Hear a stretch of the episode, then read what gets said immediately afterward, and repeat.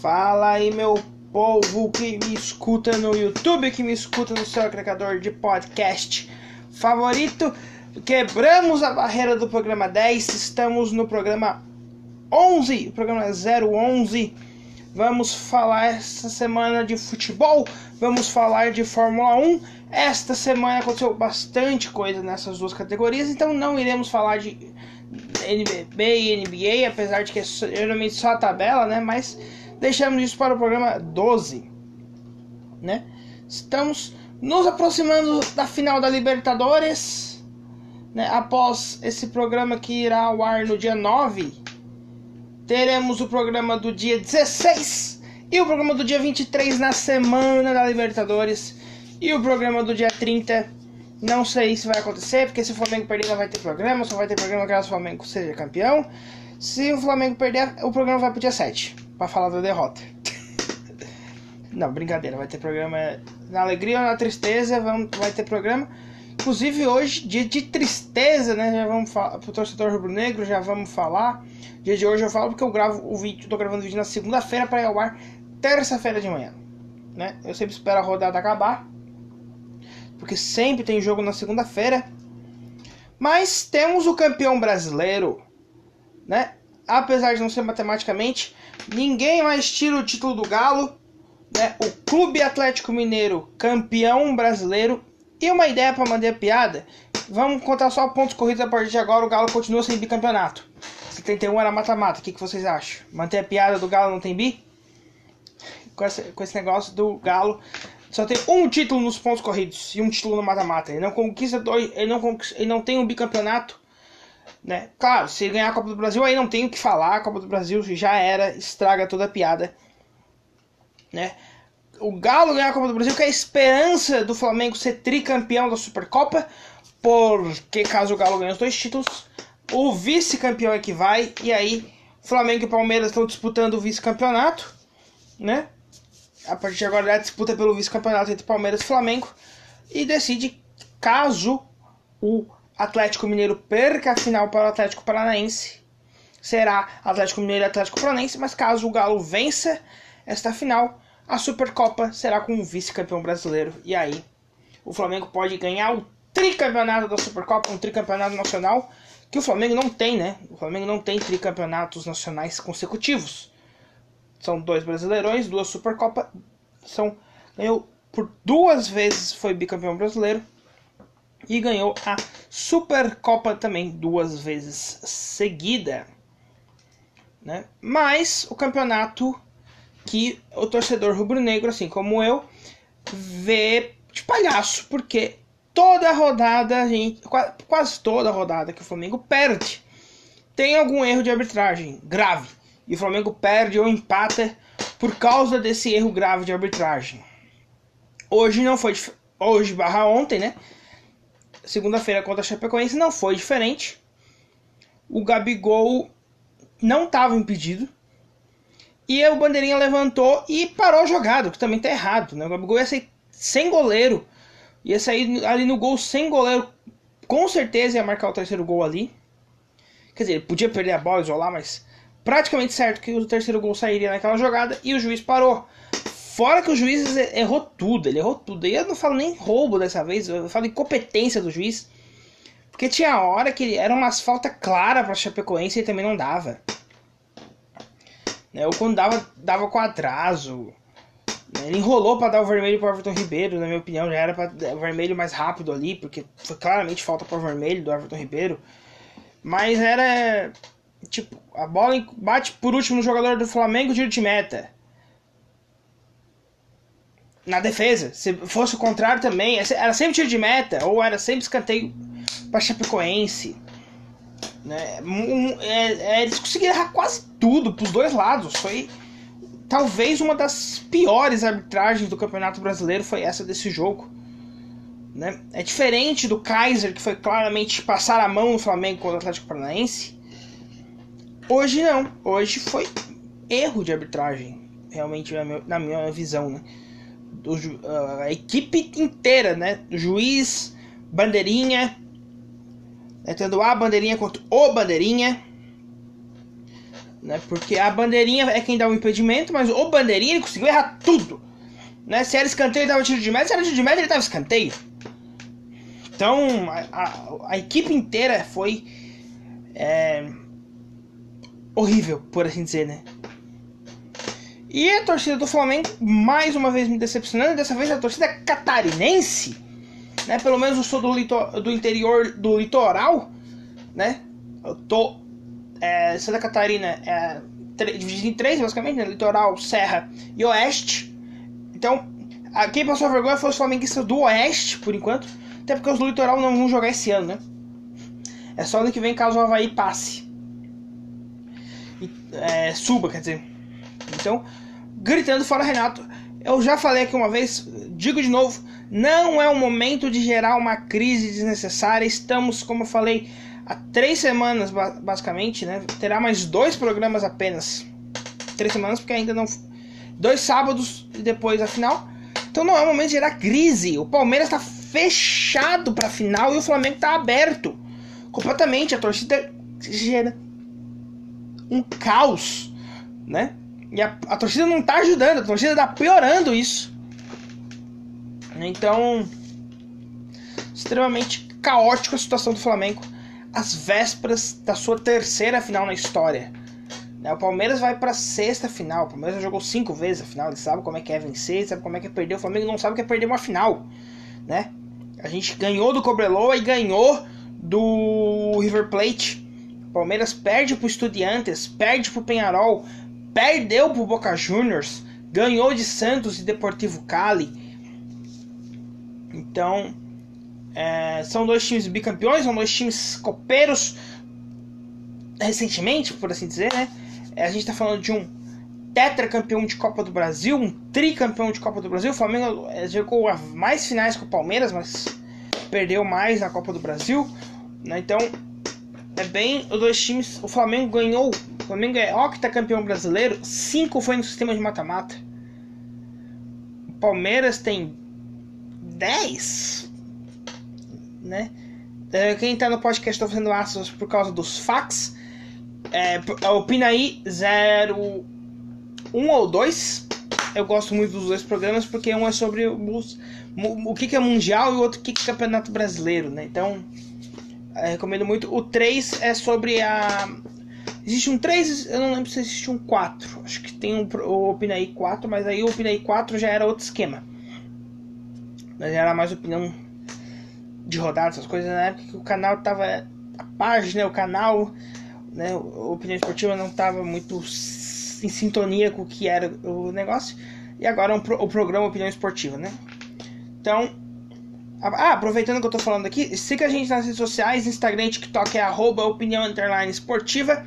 Nos aplicadores de podcast é Programa Opinião Esportiva e no YouTube é Opinião Esportiva.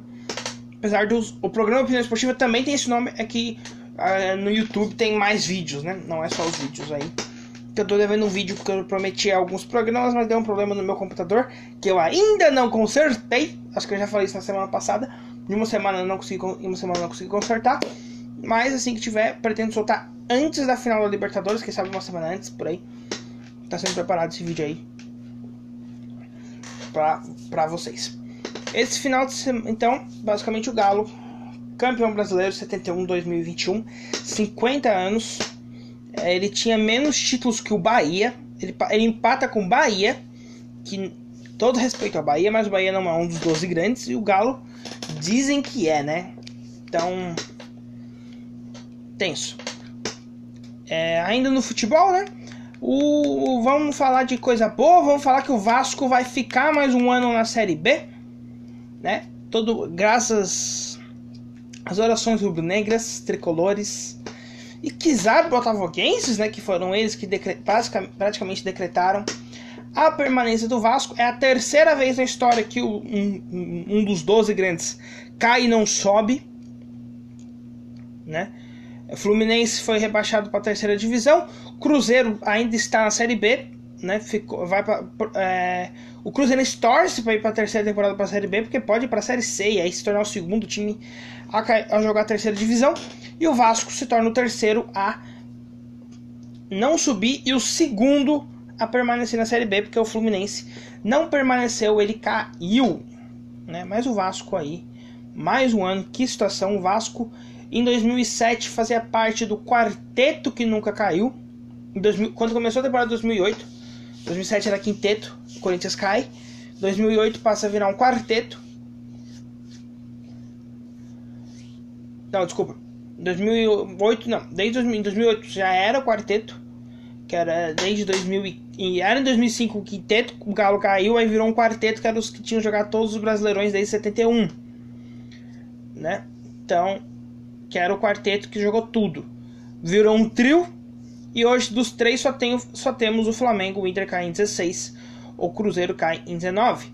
Porém, Santos e Palmeiras eles boicotaram um Brasileirão na época do mata-mata então eles nunca foram rebaixados, né? não tinha rebaixamento naquela temporada, eles simplesmente não jogaram. Era via campeonato estadual e coeficiente de CBF para os grandes jogarem todo ano. Eles não se classificaram via estadual e optaram por não jogar. Eles podiam jogar via coeficiente, se eu não me engano, é isso. Palmeiras jogou a segunda divisão lá nos anos 70, também nesse esquema. Porém, agora eu não lembro se ele. Eu acho que ele sobe no meio da temporada, porque tinha essa loucura times da Série B subiam no meio da temporada. Os quatro, basicamente, é, pra ter uma ideia, era como se os quatro primeiros do primeiro turno jogassem o segundo turno da Série A. Era mais ou menos isso que acontecia nos anos 70, que não tinha rebaixamento, era via campeonato estadual, né? A, a qualificação, como é a, a, quarta divisão hoje em dia. Mas na época tinha primeiro e segundo funcionava dessa forma. Quem não conseguia vaga para primeira ficava com a vaga na segunda. Falando em segunda divisão, o Super Grêmio tá demais, nos trazendo alegria na segunda divisão mais uma vez. O Grêmio está lá, vai pela, terceira vez. O Grêmio que já caiu em 91, caiu em 2004, vai amargando seu terceiro rebaixamento. E os morangos, como eles dizem, né? Os morangos não vão ganhar mais nenhum título nessa vida. Comemoraram o título, rebaixaram, rebaixou o Grêmio. Né? caixão e tudo mais, deu uma polêmica. Mas futebol é zoeira, futebol tem que ter essa zoeira. O Inter tem que zoar o Grêmio mesmo, porque o Grêmio zoou o Inter em 16. É a, zoeira saudável. Óbvio que o gremista não vai gostar. É óbvio que o gremista não vai gostar. Eu, como flamenguista, eu não gostei quando o Palmeiras fez a dancinha lá no. Acho que foi no Santos Dumont comemorando o título de 2018. Eu odiei, mas vibrei muito que o Palmeiras não tem Mundial em 2019. Um ano depois. Palmeiras não tem Mundial, não tem Copinha, não tem Mundial. Então, o gremista, óbvio que ele vai ficar puto por ser zoado, mas na próxima, na primeira oportunidade, ele vai zoar o Inter e aí vai virar o jogo. O Inter vai dizer: não é pra zoar o Inter, é um desrespeito. Porque ser humano é assim, ser humano é hipócrita. Torcedor de futebol é hipócrita pra caramba. Zoa o adversário depois não quer ser zoado. Né? É zoado e não gosta, um ano depois tá zoando e tá nem aí que foi zoado no ano passado. É minha vez. Quem ri por último ri melhor. E a cada temporada isso muda. A cada temporada a torcida adversária vai rir melhor. Né? Agora é a vez o Botafoguense. O Botafogo foi um dos piores times. Se não pior, eu não lembro agora de cor. Esses ficaram em 19 ou 20 no Brasileirão do ano passado. E foram o pior do Rio de Janeiro. E esse ano o pior é o Vasco, que não subiu. Não subiu perdendo pro Botafogo. Então é que o Vasco não teve, não conseguiu zoar o Botafogo porque caiu junto, né? Dessa vez. Caiu os dois caíram juntos, então não teve como zoar isso. Mas o Botafogo zoou que subiu o Vasco não. Né? Porque quem ele pode zoar? Ele não pode zoar o Fluminense e o Flamengo estão lá brigando. Flamengo brigando pela Libertadores, o Fluminense brigando para se classificar para Libertadores. Né? Então são outros patamares no momento do futebol carioca. Assim como. Agora eu não lembro quem ganhou a Taça Rio. Acho que foi o Vasco. Taça Rio esse ano não foi nada importante, né? Taça Rio esse ano. E o Galo é um. O Galo pode ser campeão brasileiro vem do Cruzeiro sendo rebaixado para a terceira divisão. Vocês têm noção disso? O ano do Galo vai ser ótimo, sendo campeão brasileiro e vendo o Cruzeiro para a terceira divisão. E o do Cruzeiro vai ser horrível. Ser rebaixado para a terceira divisão vendo o seu advers... o seu rival sendo campeão brasileiro. Olha pelo lado bom, Palmeiras salvou, né? Dudu salvou o Cruzeiro e impediu que o Galo fosse para a final da Libertadores. Na final da Libertadores, daqui a três semanas, Flamengo é Palmeiras. Flamengo aqui, isso aqui, isso aqui era para ser Palmeiras, tá? Era para ser Palmeiras. Atlético, Parana... Atlético Paranaense e Galo faz a final da Copa do Brasil. Ah, tá. Isso aqui, Red Bull, serve tanto para o Bragantino quanto para o Red Bull Racing, que a gente já vai falar daqui a pouco. Então, o Inter tá zoando, tá ótimo. E o Flamengo tá em uma crise ferrenha, como eu já falei, mas muito culpa da arbitragem. Todo jogo que o Flamengo vai mal. O Flamengo tá em crise, tá? Não vamos negar que o Flamengo tá em crise. Mas o problema é que o Flamengo. é uma frase que eu uso bastante que é: Flamengo tá em crise e é roubado para ajudar. Né? Então não dá nada dando certo para o Flamengo. Mas se ganhar a Libertadores dia 27, o Rubro Negro esquece. Renato vira santo. Vai, ser, vai se igualar. Talvez não se iguala a Jesus. Né? Jesus é o grande treinador do Flamengo, apesar do Mundial ser constado pelo Carpegiani. O Carpegiani que treinou o Flamengo recentemente foi escorraçado porque foi, perdeu o Carioca em 2018, substituído por Maurício Barbieri, né, que hoje é o técnico do Bragantino.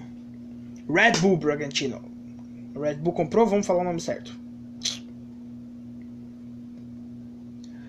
Então, Red Bull, Red Bull, que ganhou com Max Super Super Max com uma ultrapassagem fantástica na primeira curva.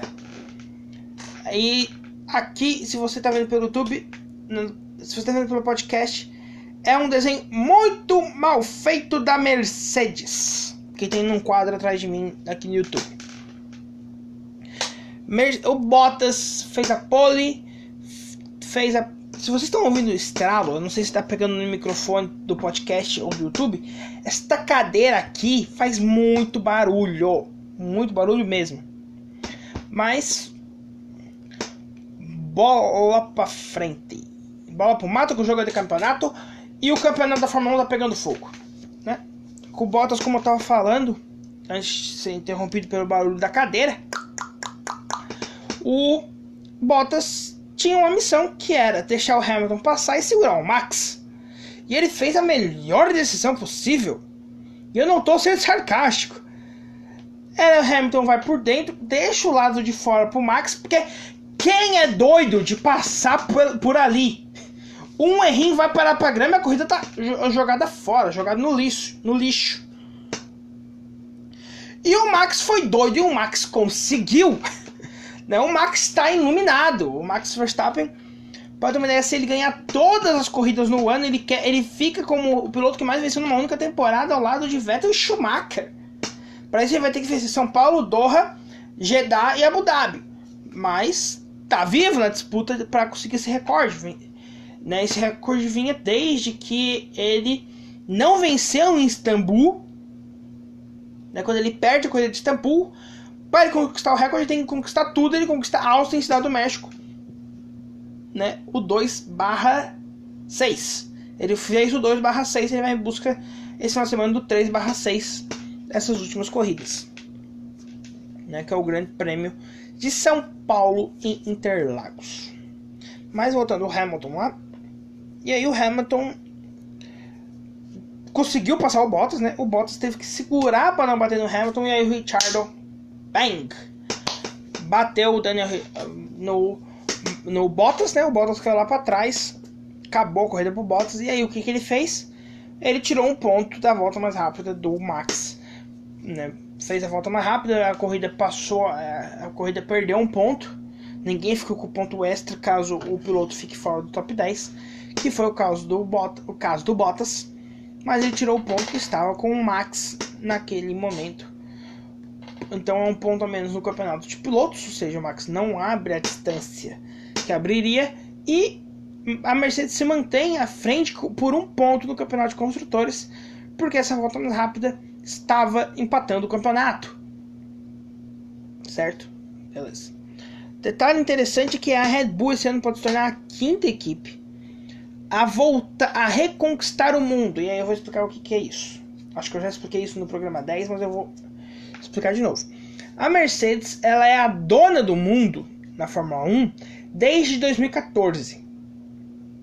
Então ela ganhou em 2014 e ela vem mantendo o mundo.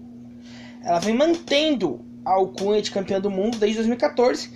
E claro, na história isso soma sete títulos mundiais, quarta maior campeã da história, atrás apenas de Ferrari com 14 ou 16.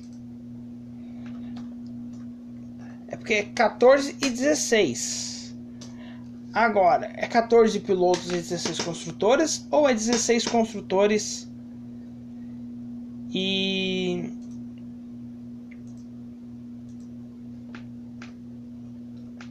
pilotos, né? Ou 14 pilotos. É isso agora que eu meio que fiquei na dúvida. Vamos tirar a dúvida aqui. Eu tô abrindo aqui o, a lista de campeões da Fórmula 1. Que eu tinha isso. São 16 construtores e 14 de pilotos da Ferrari. Tá. A Ferrari tem 16 campeonatos de construtores. E vamos lá aqui, ó. Eu vou estar tá com a tela aberta aqui para vocês. A Ferrari ela conquistou o mundo em 61. E aí ela reconquistou em 64, que ela perdeu ela perde, ela ganha em 61, quando ela em 62 ela perde o título para PRM.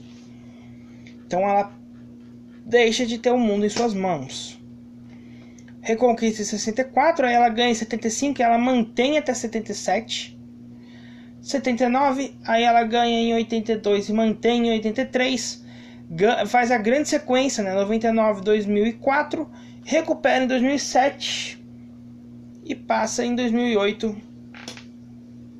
o seu último título mundial. 2007 que é o título que ela ganha no tapetão ali, né, mais ou menos. A campeã é a McLaren, mas a McLaren perde todos os pontos no tribunal por causa do esquema de espionagem.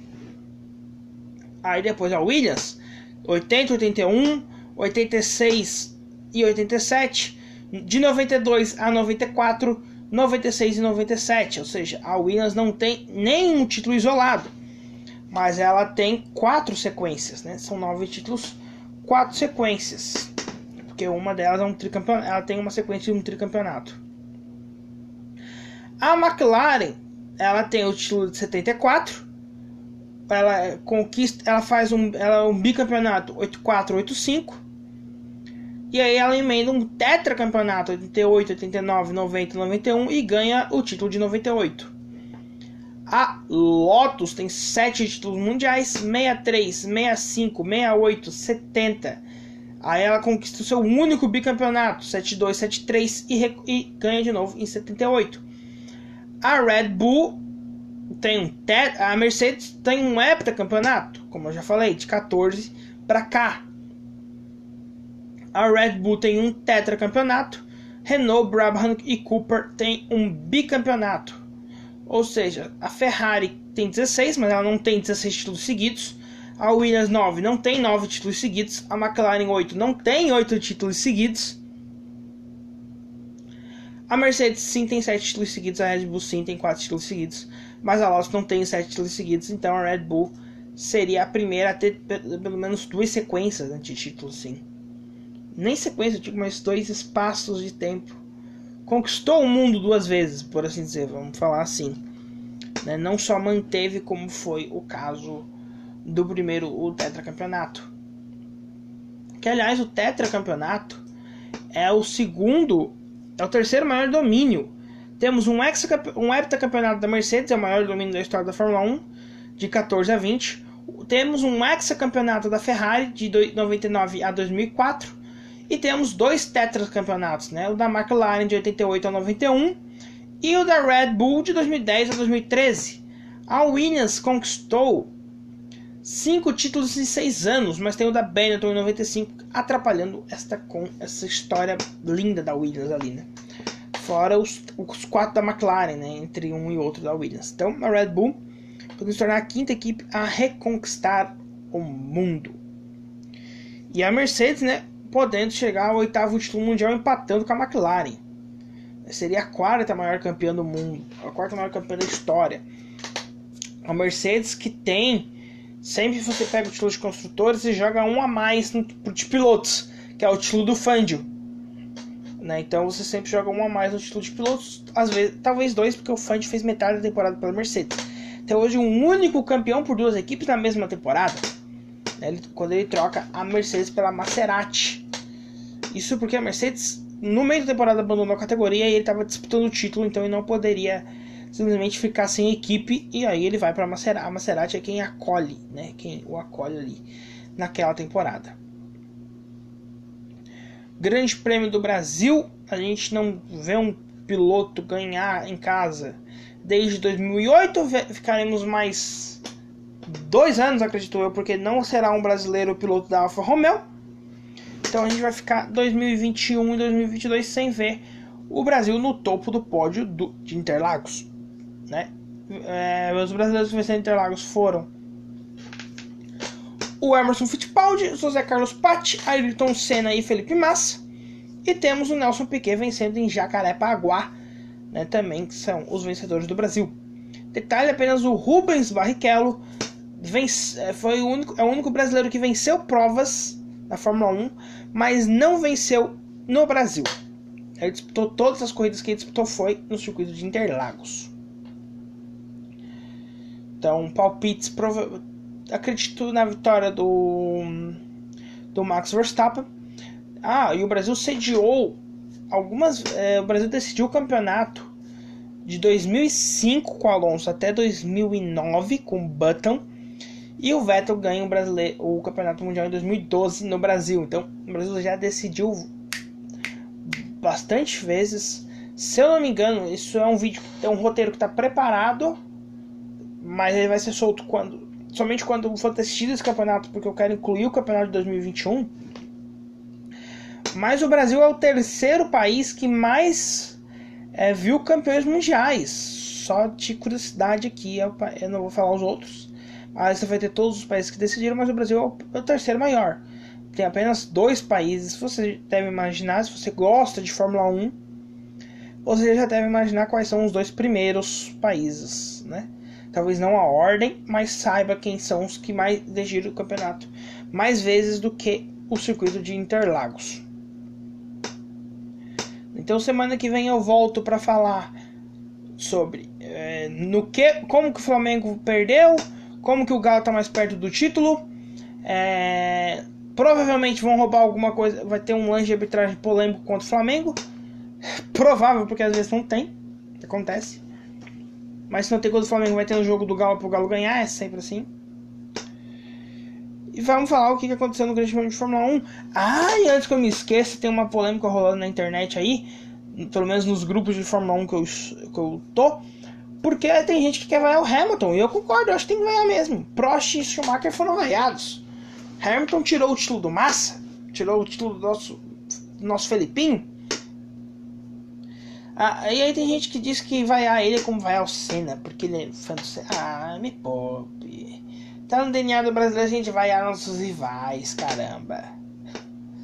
Tá, é, a vaia é normal desde a época do Império Romano. Vaiar o adversário no esporte é algo sensacional, né? Não, não, não, acho que seria feio vaiar o Hamilton, não. Acho que tem história. Ainda mais que o Max, ele hoje ele faz parte atualmente da família Piquet, que ele namora com aquele Piquet, ele é cunhado do Nelson Piquet, ele é genro do Nelson Piquet, né? Então ele tá mais ligado, isso eu acho que é mais ligado ao Brasil, mas é claro que vai ter aquela família rixa, né? Piquet e Senna, Max e Hamilton, Hamilton que se diz fã do Senna, tudo que vem do Hamilton eu duvido, tá? Tudo que vem do Hamilton eu duvido, eu não acho ele uma pessoa. Não sei explicar. Não gosto dele. Não, não acredito, ele não me passa sinceridade. O Lewis Hamilton. Já o Max é o contrário. Acho que o Max. Tanta merda que ele fala aí é porque ele não liga pra nada mesmo. Ele tá falando o que ele pensa. Isso é o que eu penso. Mas é aquele negócio. E o Max, ele é o genro do pequeno. Então tem aquele negócio. Rivaliza a, a, a Richard Senna pequena. O Hamilton é o fã do Senna. O Max é o genro do Nelson. Vamos ver, vai pegar fogo o Grande Prêmio do, de Interla de São Paulo. Não tem Grande Prêmio do Brasil. O último Grande Prêmio do Brasil é 2019. O, o nome Grande Prêmio do Brasil está com o Rio de Janeiro. Daquela polêmica de Deodoro. Achava até interessante, mas circuito, mas ele não, não foi viabilizado por questões políticas, todo mundo sabe. Vamos dizer que é ambiental? É, os Pacová que é ambiental aquele treco. Porque quando quer, estão nem aí pro meio ambiente. É questão política. Se você é, acredita na história que é do meio ambiente, você está sendo enganado. O circuito de Deodoro no Rio de Janeiro não foi viabilizado por questões políticas. Tá ok? Porque no Brasil é tudo política. Interlagos também foi político, tá? Se hoje nós temos Interlagos foi também por questões políticas, que era para tirar a corrida do Rio de Janeiro. Que construiu por questões políticas para tirar a corrida de Interlagos dos anos 70. Então, ninguém é bonzinho nessa história. A Fórmula 1 é, tem politicagem a, rodo. Né? O Nürburgring Hockenheim, é, as brigas para ver quem fica com o circuito. Agora tem a briga na Austrália, Melbourne e Sydney. Melbourne que tirou a corrida de Adelaide, agora Sydney quer tirar a corrida de Melbourne. É muito é político. Tudo no esporte é político. Na Fórmula 1 não é muito diferente. Mas eu tô falando de politicagem, né? Não ideologias políticas. Então, só para deixar bem claro. Né? Não é direita esquerda, não é negócio de partido político, tem até o, é o que eu falo no Opinaí 3, que é o que eu não gosto, que é trazer questões políticas de fora. Mas a categoria vai ter politicagem para trazer o melhor piloto, para trazer o melhor motor, para mudar o regulamento, essas coisas do esporte. Entendeu o que eu quis dizer, né? A política no esporte não é. A política exterior no esporte não é legal política do esporte é diferente. Né? Como eu falei, não é direita e esquerda, é cada um atrás do seu melhor interesse. É isso que é, que é a política no, a política do a política do esporte, né? Então, de novo, política, existe a política do esporte e a política no esporte. A política no esporte não é legal. A política do esporte faz parte do jogo. Então, não sei se conseguiram me fazer entender me entender aqui direito, mas é mais ou menos isso. Então, vai ficando por aqui o programa Opinião Esportiva 11. Semana que vem falaremos do Grande Prêmio do Brasil, o que, que aconteceu, se o Max disparou, se o Hamilton encostou, o que, que aconteceu. E o Checo Pérez, eu ia me esquecendo do Checo Pérez. Fazia tempo que eu não chorava vendo uma corrida de Fórmula 1 como eu chorei vendo o Pérez no pódio no México. Cara, o Pérez pra mim é, é um dos meus pilotos favoritos, é o Sérgio Pérez. Eu já falei isso aqui algumas vezes. Então, eu sempre me emociono quando ele vence ou quando ele conquista um pódio. Né, é algo. É, é, é, não sei explicar porque eu gosto do Pérez, tanto como eu não gosto do Leclerc. É duas coisas que eu não sei explicar. Simplesmente gosto do Pérez, eu simplesmente não for com a cara do Leclerc. Então é assim que funciona. É nóis. É nóis. Tá, então semana que vem eu volto para falar sobre o Grande Prêmio do Brasil, para falar como foi o Galo na luta pelo título, o Flamengo roubado, provavelmente vai ser roubado. Como eu falei, se o Flamengo não é roubado, o Galo rouba. Não leva a sério essa parte, tá?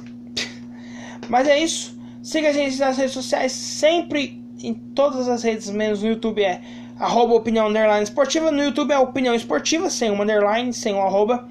E nas plataformas de podcast, seus agregadores de podcast, é sempre programa Opinião Esportiva. Então é isso. Falou, eu vou desligar o YouTube primeiro, primeiro podcast. Vou desligar primeiro o podcast. Falou, pessoal.